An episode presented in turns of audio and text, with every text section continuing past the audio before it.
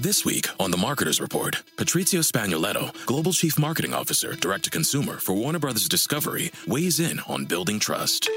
Trust is a really hard thing to build and a really easy thing to destroy. And we have to be very respectful about that. Our partnership with iHeart has really helped us build that trust and that relationship with the on air talent. As the number one audio company, iHeartMedia gives you access to all. Every audience, live conversations, trusted influencers, and the data you need to grow. Go to iHeartResults.com for more.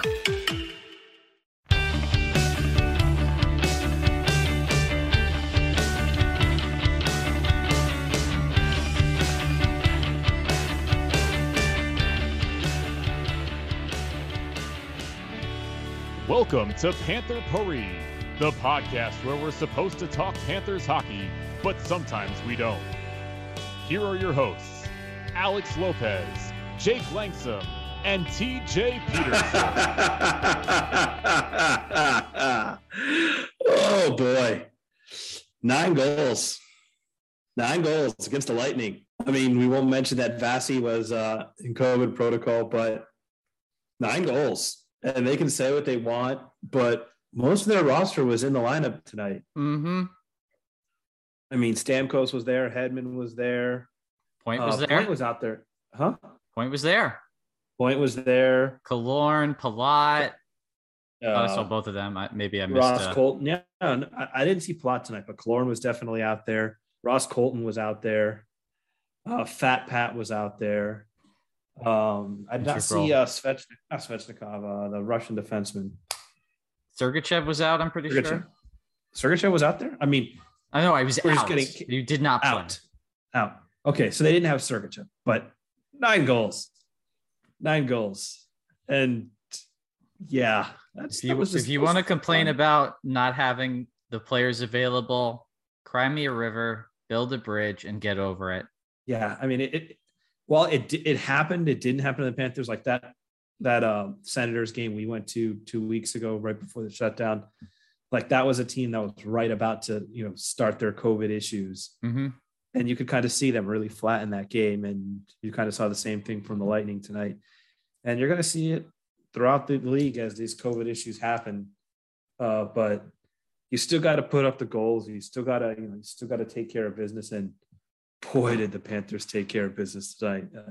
That was And fun. last night too, which we- we can talk about that as well. But um, yeah, I mean, there's really not a whole lot to be said about that game from an analytical perspective. And I don't even mean just like advanced stats. It's just like that's just one of those games that just got weird like halfway through. And you knew right then to just kind of throw out the rest of what happens, except for, you know, enjoyment purposes, which of course it was very enjoyable and I had a lot of fun. Yeah, it, was the exact opposite of the Senators game, where you kind of just, okay, this happened. It definitely didn't make sense, but hmm whatever. You throw the tape away and you move on. And honestly, you kind of have to do the same thing with this one. Like Yep. you, you got to you got to dunk on the Lightning for an entire night and run up the score. I really wanted them to hit ten. The Me too. chance of we want ten while on the PK and getting scoring chances was just beautiful. Yeah. But um, Well done to But- all in attendance. yeah, well done to all in attendance. You clearly got under the skin of uh, Lightning Twitter. You know who you are. Uh, so, but you got to just kind of throw it away. Like everyone, everyone got to you know get pick up some points, have some fun, but you got to throw it away. This is not that's not the effort you're going to get on the Lightning. If you're walking out of if you're walking home, you know, to your car from the arena, or just turning off your TV or changing the channel to you know college football bowl games, saying yeah, that's how it's going to be when we meet the Lightning in the playoffs. Like, give your head a shake, stop drinking for the rest of the night. Like, no, it's not going to be that way. If the Panthers meet the Lightning in the playoffs, it's going to be a grind out brawl of a seven game series. Mm-hmm. This, game meant nothing. Mm-hmm. I mean, And and you know we we say this, and we say it after the embarrassing losses too. Like the regular season, it's an 82 game grind, and ultimately, you know, as long as you do kind of good, it doesn't really matter how good you did because at the end of the regular season, it, the slate is wiped clean. And you know, I'd rather the Panthers played against somebody like the Bruins, even though the Bruins are a scary team as well than the Lightning or you know even the Leafs because eventually they got to win a first round series, right? And if we were the yeah. team that lost to them in the first round for the first time in what was it like 25 years? I have no idea, but that would be embarrassing. Yeah, we got the the immovable force versus uh immovable or what's the, what's the phrase immovable it's the unstoppable force against the immovable object yeah unstoppable force we got that series the first uh panthers Islanders series where neither team had won a playoff series since like 96 and the Islanders got the better end of that one. If the Panthers end up in another one of those series against the uh against the Leafs, I'll be devastated if we go 0 and 2 in those, but that's, you know, that's a long way away. Yeah. So, let's talk about last night's game as well. Obviously big come from behind win with uh, Bobrovsky letting in a, a, a, terrible goal to get things started. But the rest of the way, he did not look like the four goal ski that we saw in the latter part of November and the middle of up until the middle of December. He was solid. And surprisingly, it was Igor Shesterkin who led into softy that kind of turned the game. He, he, the third goal by Verhaeghe. I mean, it's a nice shot. I don't want to take anything away from Verhaeghe, but that's a that's a save that Igor's got to make. And really, from there, the Panthers were able to pile on the fourth goal because the Rangers were pushing for the equalizer. Duclair with a great shot on him. You know that that line with Huberdeau and Bennett, who we can talk about how he didn't play. Uh, I'm sure it's come out why since uh, we've started talking but um, those three made a really nice play there. And that was what I really think changed between that game and the games that were going on before. I mean, besides obviously having most of the team back from COVID protocol, because that was something that certainly diminished their performance against the Kings. But um, getting bad breaks, I think, is really the reason why they were struggling in a game like uh, the St. Louis game that went to overtime, I guess, but you, you get the idea. Colorado, yeah, they dominated St. Louis in both of those games in terms yeah. of actual performance on the ice. And yes, they got three out of four points, but that that was two games that went to overtime that should have been comfortable regulation wins for the Panthers, and they just couldn't catch a break. Yeah, and I'm sorry, I just got distracted for a second because I've made an attempt to block uh, unnamed Lightning Twitter account on every Twitter account that I have, but somebody posted a picture of one of their tre- tweets in the group chat, and it's sort of like, um, what's that movie with Sandra Bullock from Netflix? Uh, they yes. have to keep their eyes closed. Bird box or whatever. Yeah, yeah.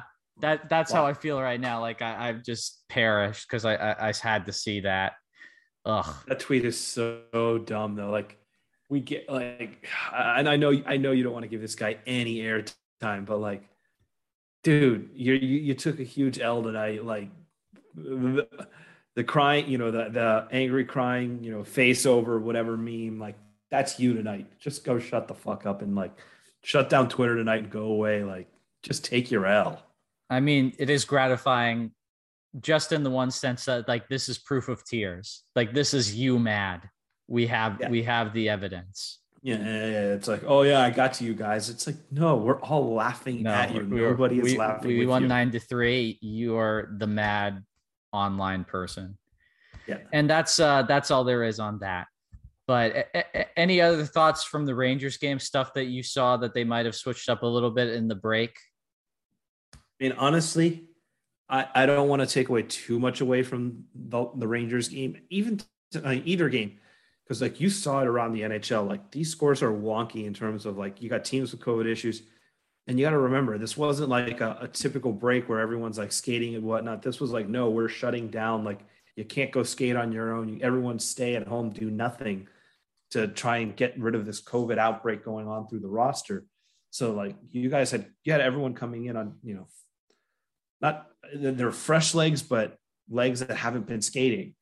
And you know anyone who plays sports knows like even when you do it like a casual level you haven't played in a while you go play pick up basketball and everything is off. Like your shot like if you're a decent three point shooter everything's an inch and a half to the left and it's all just you know you're out of your routine. And that's exactly what's going on around the NHL so the fact that the Panthers were able to put on a back-to-back night, two solid performances. They were clearly the better team last night against the Rangers. Um, and they were, you know, pretty equal in terms of expected goals tonight. But we'll talk about that a little later. Like, I'm just happy that you saw a team that came back from the break more cohesive than you're seeing around the NHL, where you know they won a game four three that they were the better team, and then they got they got a lopsided win tonight. But you know you're seeing good teams take huge L's right now. So yeah, really good stuff from the Panthers tonight and mm-hmm. last night. Mm-hmm. And coming back oh, from COVID, sorry, not not not to bogart the whole fucking podcast, but I got I got I got to get it in there. I want all the smoke, all of the smoke from you clowns who are trying to blame Ekblad for the Panarin goal yesterday. All of the smoke. You guys are idiots. All of the smoke. Okay, can can I do this too? But uh, like, I, I, want your opinion on this. Like, I, I want the smoke for people who think it was Gudas' fault for the second goal. Because I just thought that that was an amazing play by Panarin. They were both amazing plays by Panarin. Well, let, us let's, let's go go by goal. Let's okay. let's say why Ekblad was not at fault. Okay. So one, Ekblad made a poke check attempt. Yes, mm-hmm. he did, and he did not get the puck. So if you know to the untrained eye and i'm sorry i just have to say it that way. Like oh he poke checked and missed and oh and look look at mr around. fucking goalie right here. Sorry but like, i played the oh, game. Yes this is one of those situations where it's like you haven't played the damn game. I'm sorry. Sometimes you have to pull the card and this is one of them. Because yes ekblad made a poke check attempt at panarin. 99.9% of the time the puck carrier is going to lose the puck but panarin is a top five winger in the NHL, made an amazing move to keep the puck on his stick, and then got a weak backhand attempt off. Mm-hmm. That's what happened. Whether or not the puck ended up in the net, that is what Ekblad forced. Did mm-hmm. he take the puck away from Panarin? No. But that doesn't happen all the time. It mm-hmm. happens some of the time, but he took a poke check and and put a fantastic player on his backhand with a weak shot attempt while always keeping his chest in front of Panarin's chest. Panarin had no opportunity to take that puck on the backhand and go to the forehand for an easy tap in goal. Like the, you want to see the difference? I mean, a little bit different because Duke was ahead of the skater rather than behind him. But look at the Duke goal tonight. Uh, that that sec that last goal highlight reel goal. When you allow the puck carrier to get across the prevented that from a top five player in the NHL. He gave up a weak backhand attempt that every single goal, even Hugo from tonight that no one's ever fucking heard of, needs to make that save. Period. End of discussion. Ekblad did his job. I mean, okay, you want to get you. He didn't. He didn't. You know, connect with his poke check, but he mm-hmm. still did everything needed to make a solid defensive play. Panarin made a better move, but still got off a weak shot. And yeah, Bob needs to make the save. If you're mean, blaming Ekblad, you're wrong. I, I, think that there's just a pathological need for some people or in some circumstances to avoid blaming goaltending.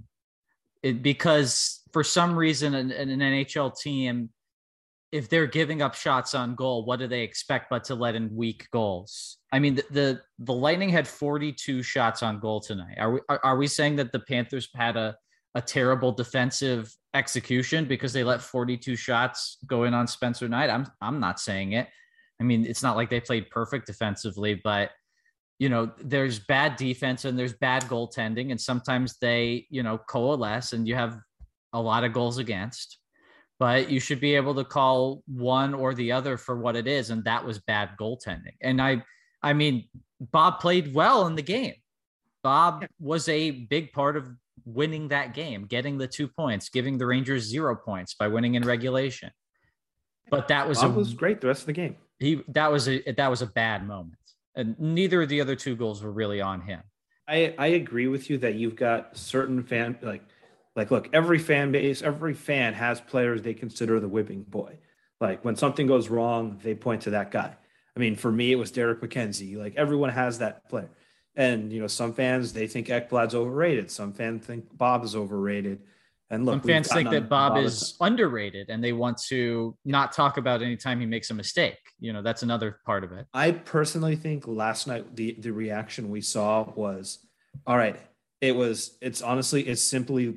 I don't want to say low intelligence, but low hockey IQ, where they see a defenseman make a miss a poke check. They see an amazing deke, amazing move to keep the possession of the puck from Panarin, and they see the puck go in the net, and they just assume, oh, it's the defenseman's fault. He got walked because look, he poke checked, and the puck still ended up in the back of the net.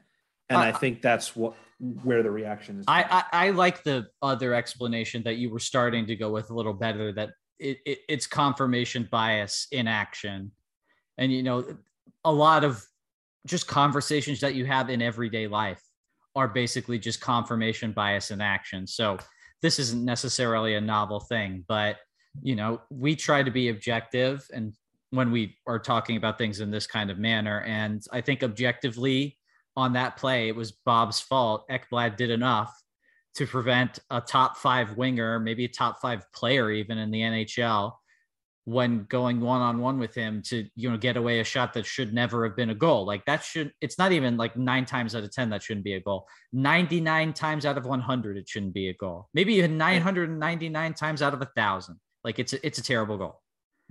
Let- Let's actually look it up real quick. What was what's the, what was the xG according to Money Puck on that shot? That's I mean, not that not that xG, especially on single shots, is the end all be all. hmm Yeah, uh, Money Puck gave it a twelve point two xG. I find that extremely high. And again, that's kind of the negative. That's where you kind of see the negatives of xG, where they're basing off where the shot came from.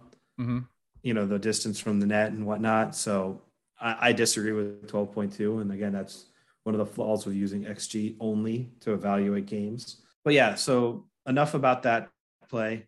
Really quickly on the Gudas play, I I find fault with Gudas in the sense that you have to know who's on the ice with you. You have to know, like when you're a defenseman and when you're a goalie, you need like and the opposing opposing team's best player is on the ice you must know where they are 100% of the time. Like it you know you your team can have the puck you and you're a defenseman you need to know where panarin is. So when you know panarin so Gudas had to know panarin was behind him. So if that puck on his stick it needs to be off of his stick instantaneously because he is not a puck carrying defenseman he is a stay at home decent first pass defenseman and when you know Artemi, if you don't see Artemi Panarin in front of you, he's behind you. Get rid of the puck, and he didn't do that, and it ended up in the back of the net. So that's where I fault Gudas. Is it, you know, an egregious error? No, but it's still it's still a play that shouldn't be happening. I guess I can understand that, but like above all, it's a it's a crazy play by Panarin. Yes, it's that's that's those are the things that happen when you have a top five player in the at this position or even in the world, depending on your point of view, on the ice.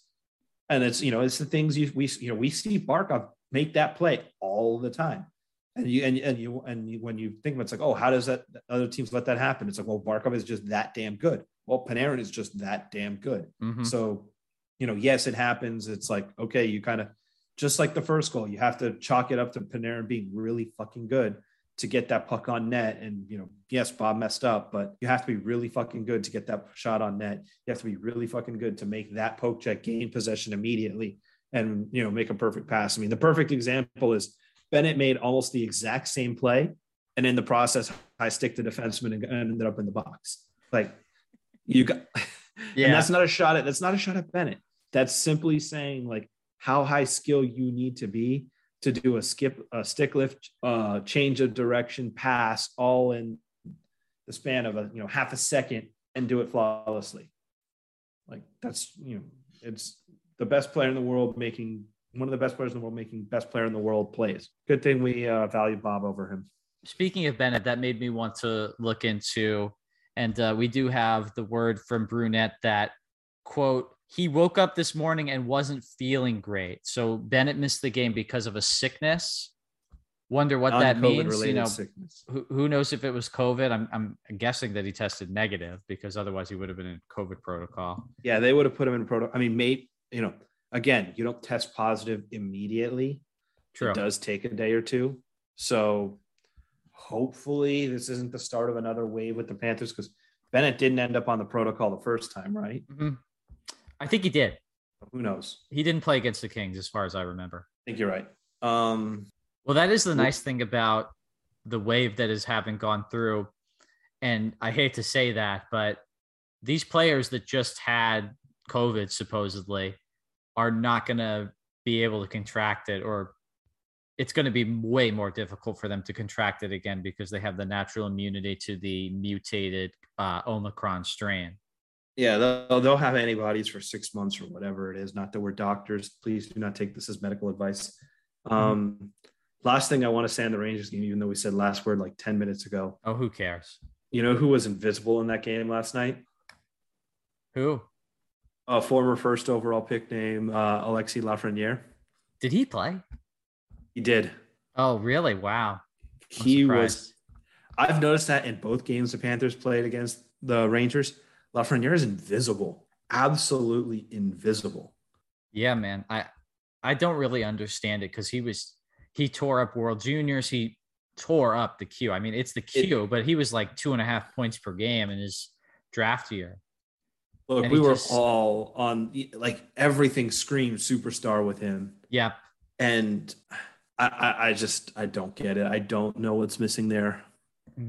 Well, it, it is always harder to do it against the the best of the best in the NHL. But um, you know, until I have any reason to really, really doubt it, I think that he's gonna round into form and be a first liner, let's say. I think he'll be a, a good player. I, I I mean I don't think it's time.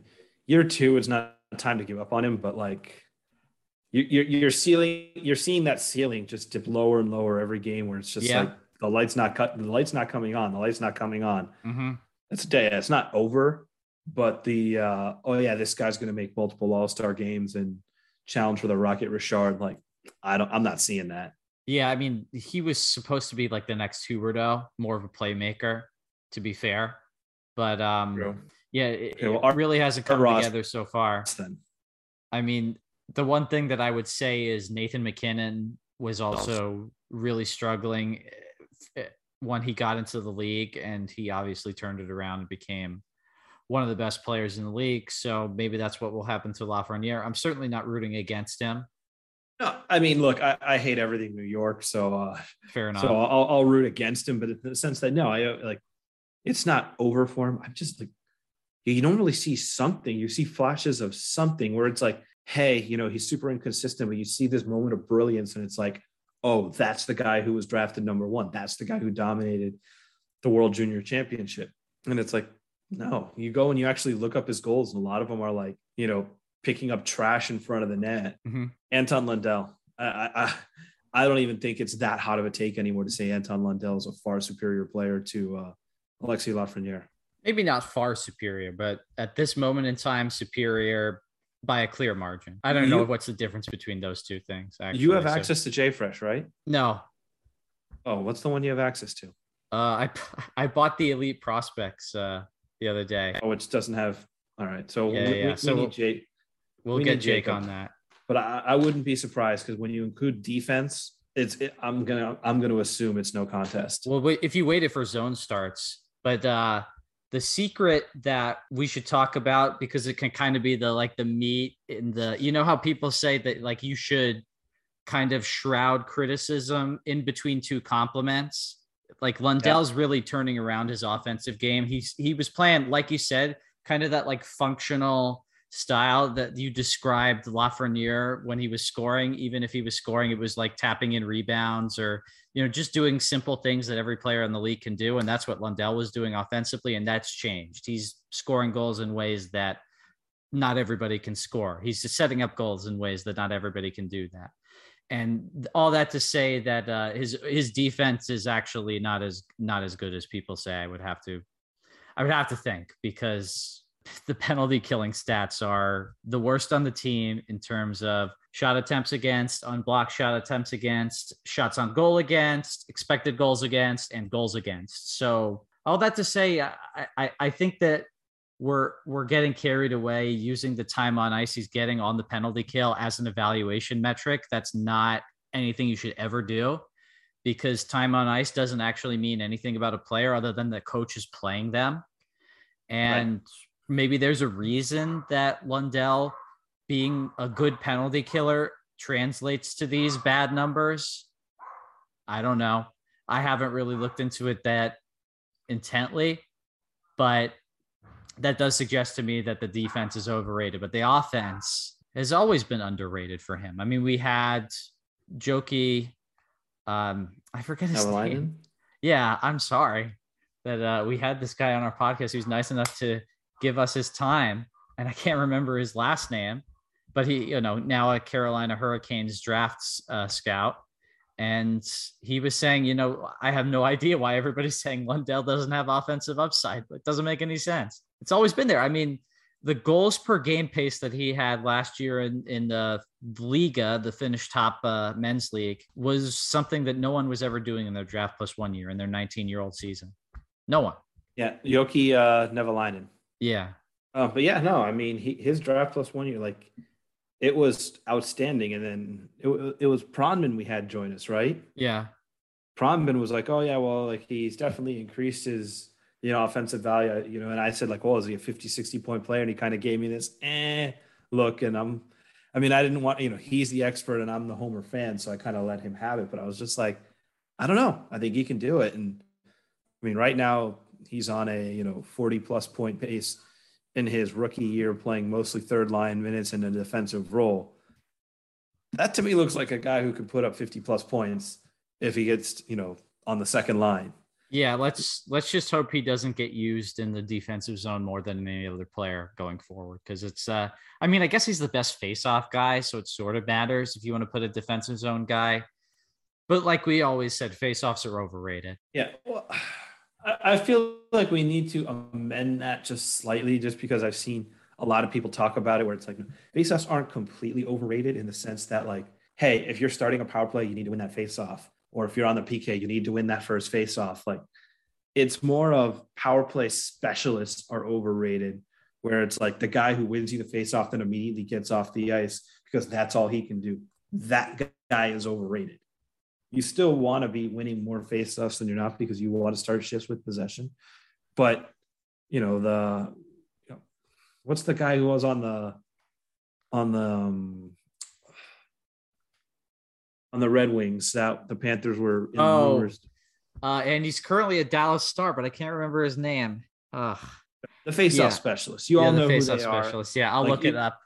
We'll call Noel Acciari the Panthers faceoff specialist. Like that kind of guy doesn't have a spot in the NHL anymore. Like he's overrated, he's obsolete. So I, I need to amend my comments on faceoffs. Like, yes, they still matter. You want to be winning more often than they're not, but having a spot on your roster for a guy who wins 54% of faceoffs instead of 52, but does nothing else at an NHL level, you don't need that guy. Well, I, I would just say that the Panthers have I haven't actually looked this up because I don't care. Like that's just my opinion. I don't care. But apparently the Panthers have one of the worst face-off percentages in the league, and they're still the best possession team in the league. Like yeah. at five on five, they are the best possession team. So they figure out how to get the puck, even though they don't win the face-off. And that's why I would say it right. doesn't really matter. To me, everybody else can have a different opinion. By the way, Luke Luke Glendening. Luke Glendening, there it is. But yeah, it, it's just like I said, it's one of those things where like it matters, but when when your reason for it, it to me, it's like the same thing. It's like, oh, you got to have grit on the roster. It's like, well, you need a guy who can win you the key face off. And it's like, I'd rather have a guy who's just a good overall player. Cause like you yeah. said, you can, you can have a bad face off percentage, percentage and still be, you know, one of the best possession teams in the NHL. Mm-hmm.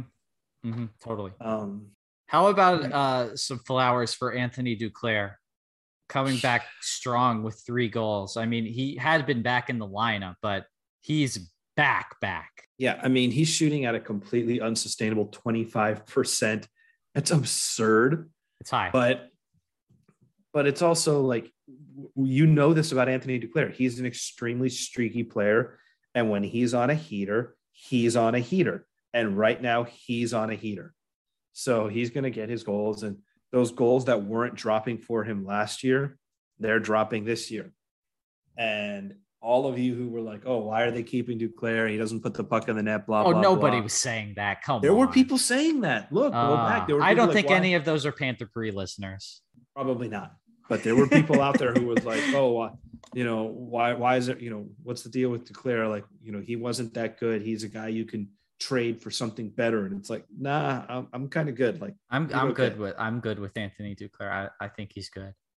And Carter Yeah. Verhaeghe, they're both good. Yeah, for Bill Zito's good. How about that? Bill Zito's damn good. Lucas Carlsson looks good again. Oh yeah. I love that kid. I mean, he's not going to be top 4 all three zones reliable kind of guy, but what he's giving them on the third pairing is is really really nice. Yeah, and that's and that's what you need is you need minimum salary guys or prospects that you call up, and they give you slightly positive, you know, results. You know, not in this case, I mean, it's very sheltered, but like the numbers that he's putting up in terms of ice tilt, they're pretty obscene. It probably can't be true anymore, but you know, when the break happened, he was at a 69.69 expected goals rate, which I think I mentioned on the last podcast, but it's one of my favorite stats of all time. So I'll probably mention it a lot. Nice. But you know, Um, that's that's not normal. And it was a it was a pretty large sample size, pretty high amount of time on ice to still have an expected goals rate that large. So I mean, Yeah. the Montour Carlsson pairing is not just working; it's a revelation. Yeah, so like you know, not every not every call up is going to be Anton Lundell, but to get what you're getting out of Lucas Carlsson is really nice. Mm-hmm. I have to agree. I mean, it's going to be difficult for Olli Juolevi to get into this lineup. Spencer Knight was going. solid tonight. Yeah, Spencer Knight was good. Look, I've got no time for Olli Juolevi. Like we saw what he was, and yes, I mean, you know, you know, Sam Bennett showed up and was great, and you know, Gustav Forsling showed up and was great. And like, could Olli Juolevi be the next one of that? It's possible, but like, you're already getting good minutes out of Lucas Carlsson. Like, I don't need to see Olli Juolevi unless like people start getting hurt. Like, Mhm. I don't see this rush to put him in the lineup. Like Mm-hmm. He was awful for one of the worst defensive teams in the NHL. A team desperate for defense did not want him. Mm-hmm. And not to say that Vancouver's, you know, formerly even their current leadership. I'm not a big Rutherford fan, but like, not that you know, Jim Benning is like the end all be all of uh, GMs. He's actually one. He was one of the worst in the NHL, if not Yeah. the worst. But like, you saw him. You saw Olli Juolevi in the minors and in the NHL just look like a freaking pine, a traffic cone. And you're super excited to get that guy in the lineup. Eh,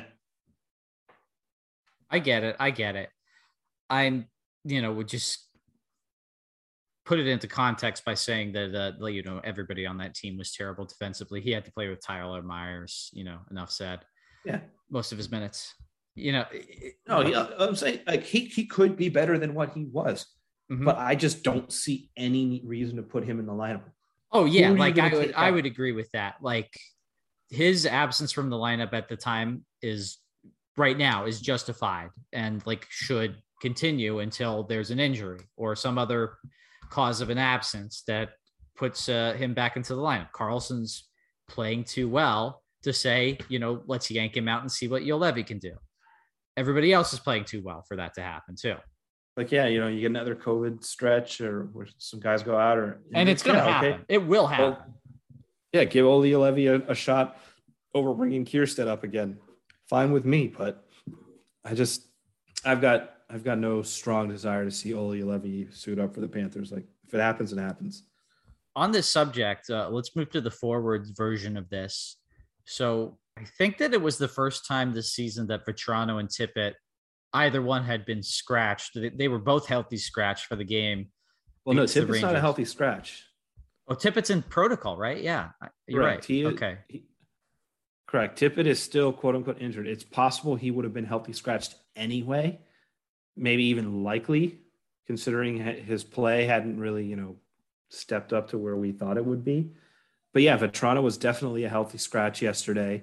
He got back into the lineup due to the uh, Sam Bennett illness today, and he looked good. I mean, that's the, the one thing about the Panthers right now is there's not there's only one forward you can really point to and saying, hey, this guy is probably the next to take a seat. and I don't think it's someone they're willing to scratch, and that's uh, Hornqvist. Yeah, I mean, there's things that Hornqvist can do that you're gonna want to keep him into the lineup for. You know, his ability in front of the net, but like he he's in the twilight of his career. There's no doubt about it, and it's it was quite a good career. I think that at the end of the day, or you know, at the end of it, it's going to be probably not even rated as highly as it should be. He was outstanding for many, many years for the Pan- the Penguins, and yeah. uh, pretty decent for the Predators as well. But um, right now, yeah, he's not providing 5.3 million dollars of value, and next year with the cap crunch, it's just impossible for him to stay around. I don't care how much Paul Fenton likes having him around. He's he's got to go. Well, he's clearly one of the emotional leaders of the locker room. Mm-hmm and I think that's why. And it's kind of the same way you like you didn't see um, Yandle scratched. Like you, it's one of those things that you just can't risk losing the room over. Mm-hmm. But I mean, yeah, during the offseason, there's no sense or buts. Hornqvist, that contract's got to get moved. They just don't have the money to keep him. Mm-hmm. But yeah, like, but my overall point was like, who out of the lineup are you taking out? Mm-hmm.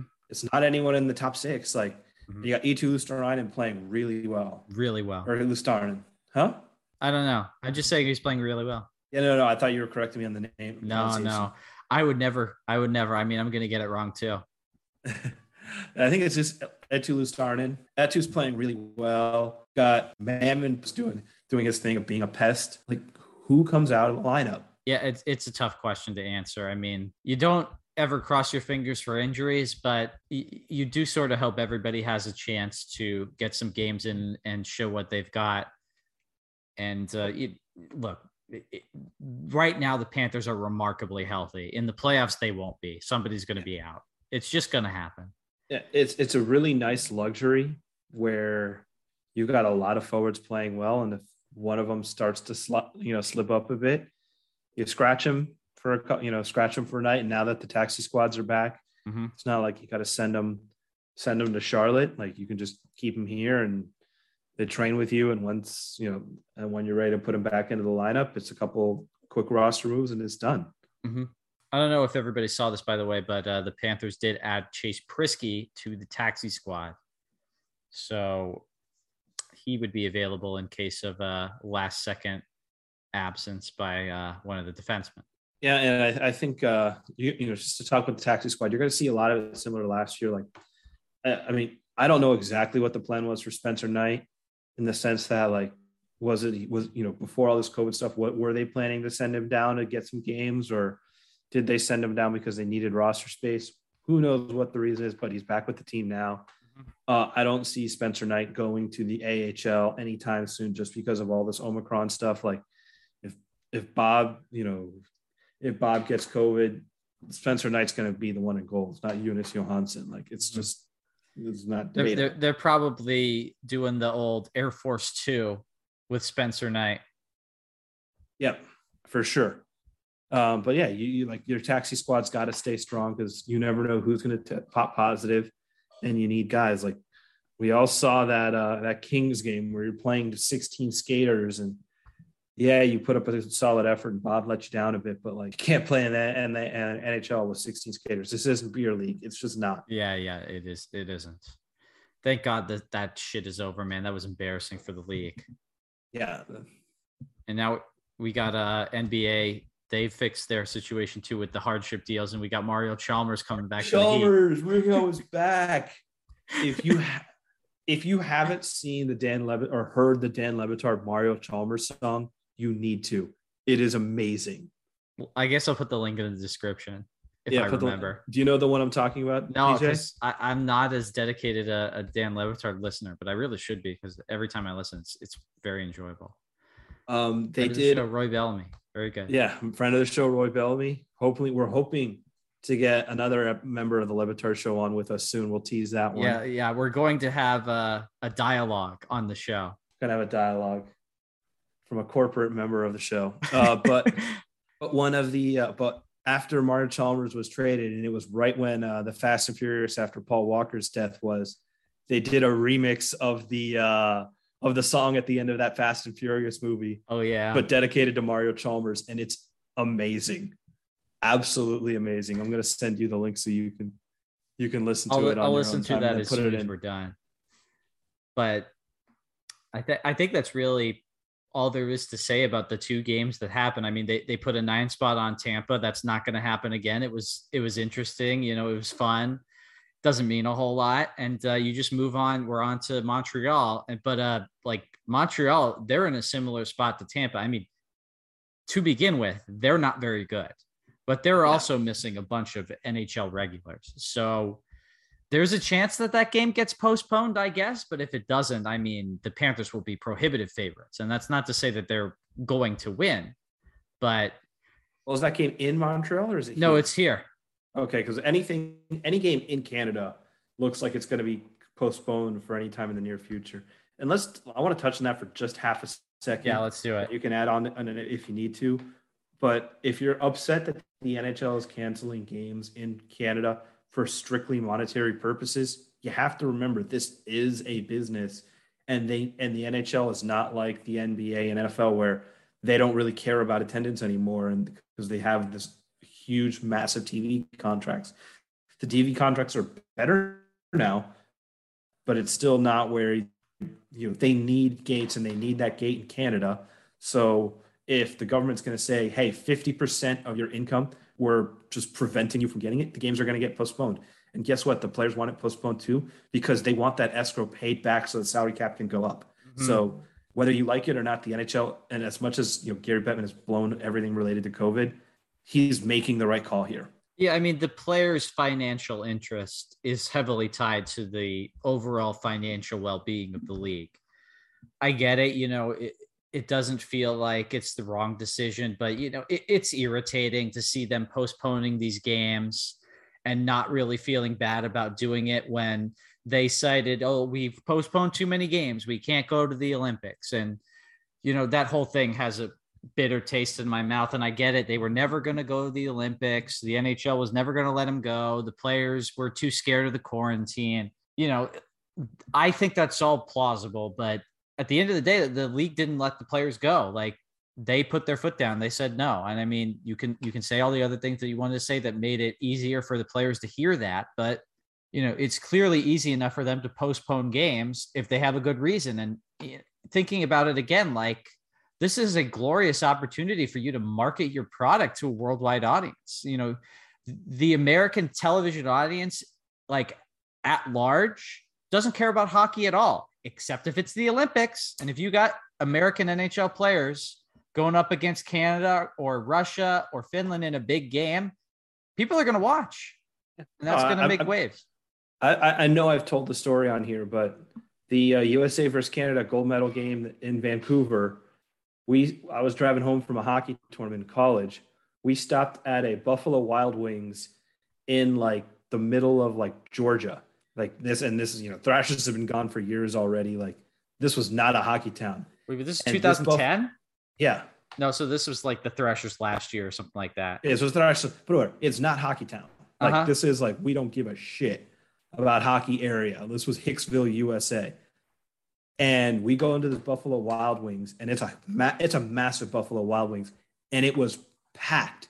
Everyone, you know, wearing red, white, and blue cheering on every second of this game like it was do or die. Like it was in a, a wild atmosphere. And then when the and not the Panthers when USA tied it up in the last minute, like that place went nuts. Like they did not care. It felt like you know the miracle on ice, and it's you know like oh, it's the, the, the famous phrase. It doesn't matter if it's a hockey puck or a or a waffle puck or something like that. It's like a hockey card or a beach ball is the quote, mm-hmm. and you don't care. You're invested, and that's what it was. So yes, this was a huge opportunity and it really sucks. But mm-hmm. I'm going to say this: if the Olympics really wanted the NHL players, the Olympics, sh- the IOC should have said, "Hey, host a tournament in the United States. We don't care. Just put it on. You know, we'll call it part of the Olympics. Just follow our rules in the terms of the logo, the branding. Host it in the United States in a bubble.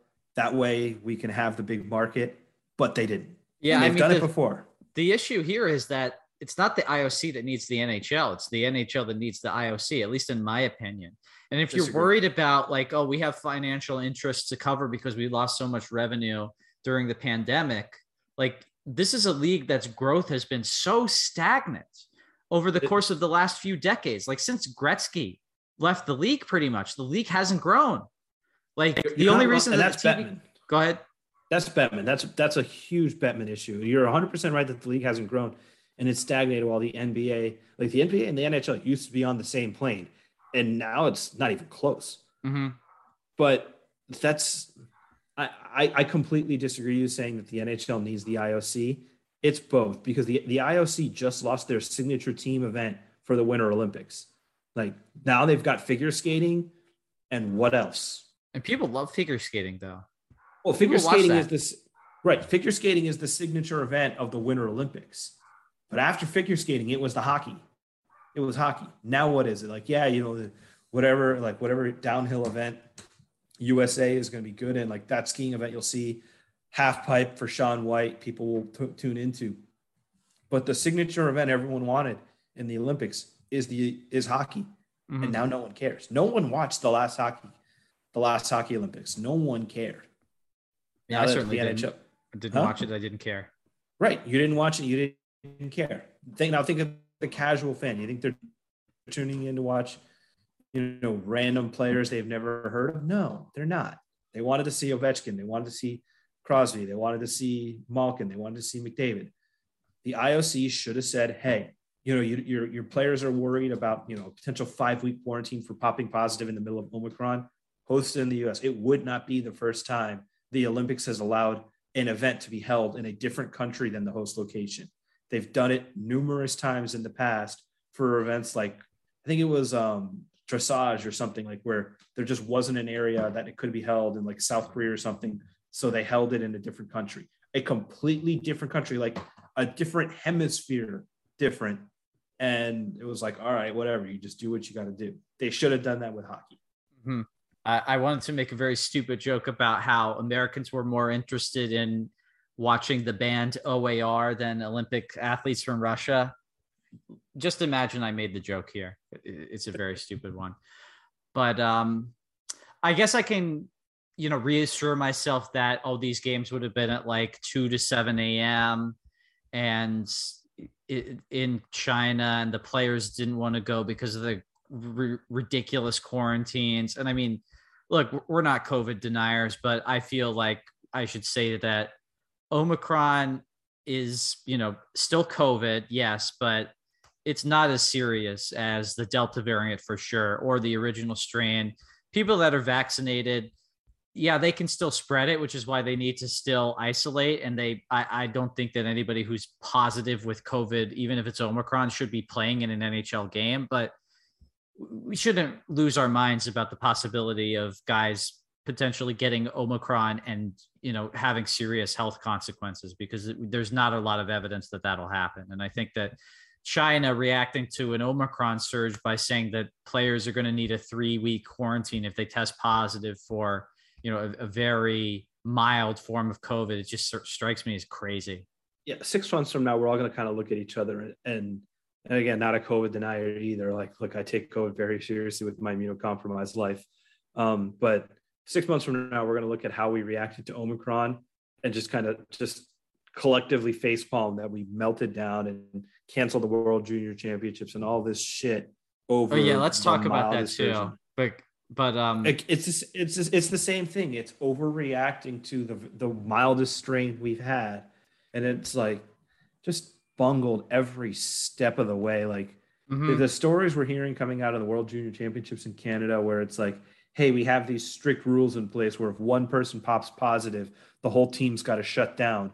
But then you've got teams staying in the same hotel as you know massive weddings where mm-hmm. none of them are wearing masks and you know the people cooking for the wedding are the same people cooking for the players. And it's like how are you going to have all of these strict rules on these teams and then put them in hotels with the general public? Like what the hell are you doing? Yeah, and I mean, these protocols apparently were set in place last month. When did the Senators start getting games canceled?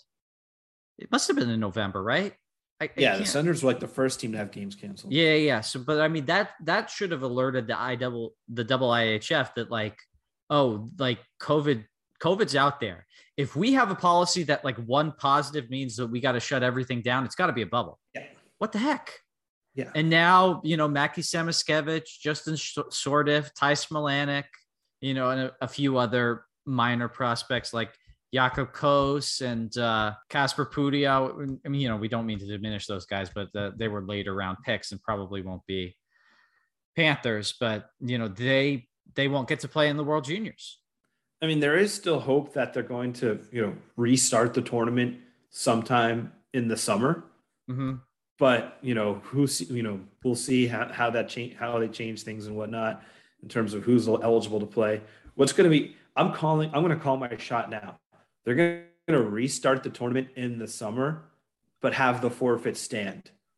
Wow, it's going to be so IIHF, and you're just going to be like, wait a minute, why? Why does the Team USA forfeit to Switzerland stand? IIHF. Yeah, I'm calling my shot now. Look, if it happens, I'll be happy. Even if they do that, I'll just say, look, the I double the double IHF, and I want to say I double HF like it's IHHF, but no, it's not. It and uh, yeah, look, I I just I like the World Juniors. The, the games that uh, I saw were fun. The games that I watched last year were fun. It's a shame that it's not happening. And I mean, it was bungled, like you said. You know, if, if they were really intent on shutting everything down for a couple of positives, it should have been a bubble. For sure. It's it is what it is. Um, bringing back to the Panthers, any final thoughts on the last two games? No, not really. I mean, I thought they played pretty well, but really, it wasn't like a sea change from the last few games that they had lost, other than the Ottawa game, which was you know just Pandora's box. Not really a yeah, whole right. lot to talk about.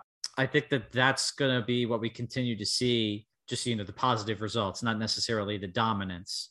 Uh, if they continue to play the way they have under Brunette, like we we know that all of their predictive numbers under Brunette are extremely strong. They're they're not really different than before Brunette. And if they continue to play that way, there's no reason to expect anything other than, you know, one of the best records in the league when all is said and done and going into the playoffs where every, anything can happen. Really yeah, it's really frustrating. They have a 71% point percentage and they're second in the division. Yeah. Like they moved up one spot in the division with these back to back wins. It's so annoying.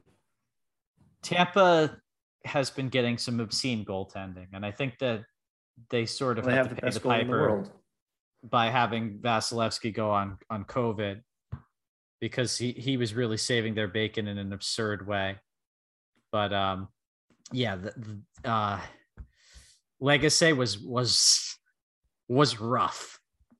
Civ, I mean, j- just just just to point put it out there, the Panthers xG for tonight was three point nine seven, and Tampa's was four point one two. The Panthers put up nine goals on a game where they should have put up around 4 mm-hmm. So that's five five extra extra goals. Yeah, this is the flip side of the coin from what we had seen in several other games this season where the Panthers like should have won, but the other goalie was just so good. Like this, maybe they should have lost, maybe they should have won. I mean, everything would be different if he doesn't let in three weak goals early in the second period or whatever it was. But yeah, exactly. I think that's all there is to it, really. Yeah, I mean, Panthers, you know, four points in 24 hours is always good. Uh, next game is what Saturday? Yep. Uh, one o'clock matinee start against the Canadiens. And I do want to let it be known to people. You might think, oh, the Canadians are in town.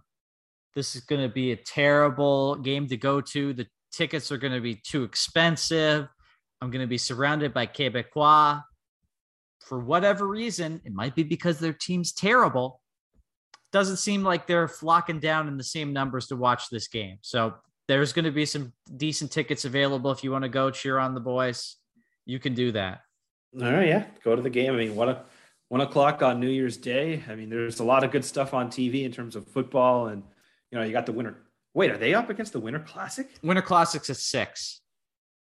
Yeah, I think okay, it's seven so o'clock Eastern. Okay, so they're they're the early game on, on Winter Classic Day because I guess that, that must be something new because normally the Winter Classic gets the day to itself, but uh, yeah, they're doing something different this year. I don't know.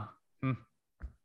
TNT's decision probably. No, well, no, there's a full slate. There's a full slate on Saturday. That's Yeah, interesting. Okay. Yeah, yeah. Anyway, yeah, I mean, Winter- the Winter Classic is is all alone at seven o'clock, but there's three one o'clock games, two two o'clock games. So yeah, there's a six game NHL schedule on Saturday. But yeah, go to the game and then come back in and watch the come back home and watch the Winter Classic. I know it's lost its luster Support a the bit, NHL, a league we hate. Yeah. We don't hate. But, uh, we don't hate the NHL. It's just poorly run. all right. So this 15, 20 minute pod turned into an hour long pod because that's just what we do. That's just what we do. Uh, I mean, there's just good stuff just kept coming into our brain. so we had to spit it out. I mean, come on, are we just gonna let this genius go to waste? No. Yes, exactly. But yeah, that's another episode of Panther Parade. Make sure you rate us five stars on SeatGeek since we just uh since we just plugged you going to t- get a game. So go get your Yeah, tickets. go get uh, on SeatGeek. Uh, on Use SeatGeek, code Panther Parade for nothing. and then uh, rate us five stars. Uh, but that's it for uh, TJ Peterson. I'm Alex Lopez. Thank you guys for listening to us and Happy New Year.